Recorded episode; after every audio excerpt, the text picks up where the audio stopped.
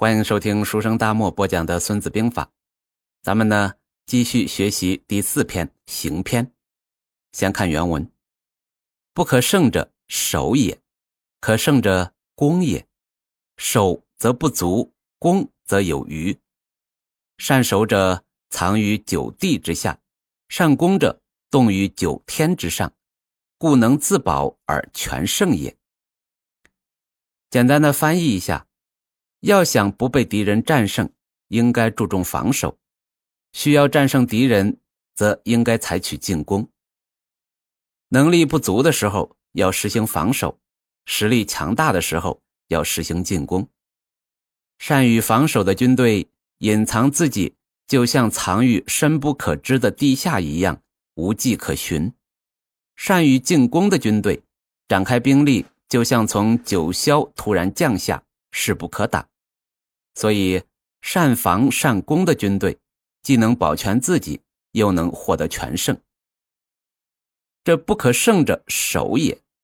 这个守啊，不是常规的兵来将挡、水来土掩的守，重点是藏，藏自己的形不被敌人发现，敌人发现不了我们的形，就不会盲目进攻。可胜者，攻也。当预算自己可以胜，又发现了机会，就要果断出击；没有机会，也要想办法创造机会。守则不足，攻则有余。这里呀，不是简单的从人的数量上来衡量，重点是战斗力的强弱以及战斗意图。比如全面防守的话，兵力分散，总会觉得兵力不足。而集中优势兵力攻薄弱处，也可以是攻则有余，这个要辩证的来看。藏于九地之下，说明形藏得好，敌人抓不住自己的形，守起来才好守。攻击时就像九天之上天兵下凡，气势上就很足，所以守可自保，攻可全胜。按照孙子的思想啊，全胜。不一定是杀光敌人，比如包围之后全部投降，是孙子所追求的全胜，留下人，留下物资。清朝同治三年，太平天国都城天津告急，福王陈德才、尊王赖文光率西北太平军，并会合捻军东下救援。清廷即令平捻钦差大臣僧格林沁。率蒙古骑兵以及鄂豫皖军至湖北东边拦截。正当两军在鄂东激战的时候啊，这天津陷落了。太平军与捻军呢一时乱了阵脚。主帅陈德才自杀殉职，尊王赖文光率残部突出重围，隐蔽在河南湖北交界的山林之中。这太平军和捻军。公推赖文光为统帅，赖文光临危受命，毅然负起领导重任，将溃败的太平军与捻军合编在一起，增加了骑兵，减少了步兵，认真教育训练，迅速恢复了军力，誓死保卫天国。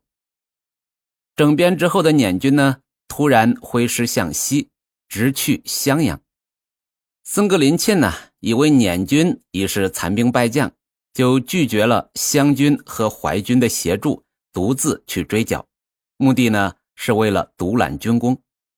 谁知在襄阳、邓州两战两败，这清军还在溃败之际，捻军呢又急速北上，取到南阳府，到达了河南鲁山地区。僧格林沁以为捻军要北攻洛阳。就急忙率军堵截。当清军进至汝州，又得知捻军去了松县。这待清军赶至松县，又听说捻军折回了鲁山。这清军呐，疲于奔命，远声载道。但僧格林沁邀功心切，就又赶到了鲁山。捻军渡过漫水，这清军呢渡河追击。当清军渡河上岸之际，忽然看到捻军骑兵连天接地，红色头巾如海潮一般排山倒海而来，清军呐掉头就跑，争先恐后，不是刀下毙命，便是水中淹死。僧格林沁呢突围逃脱。鲁山大胜之后，捻军能胜则战，不能胜则走。僧格林沁虽疲惫不堪，仍然仗着人多势众，穷追不舍，一定要赶尽杀绝。捻军拖着清军由河南到山东，行程几千里，清军呢不少人倒闭在路旁，僧格林沁呢自己连缰绳都举不起来了。这时啊，神出鬼没的捻军。已与高楼寨布下天罗地网，等待清军到来。僧格林沁以为捻军前有黄河，后有追军，已经进入了死地。正在僧格林沁得意之际，忽然听得一声炮响，号角声鸣，几十里黄河堰上，柳林之中，捻军如黄河决堤，滚滚而出。首先夹击西路清军，然后再歼东路清军。僧格林沁落荒而逃，至吴家店被捻军乱刀砍死在麦垄之中。就这样，一支屠杀人民的清廷王牌骑军被赖文光率领的动于九天之上的捻军全部歼灭。虽然太平军最终被全部歼灭，但是这一战本身呢是非常符合《孙子兵法》的。好了，这一期啊，咱们先分享到这里，下一期呢，咱们继续分享。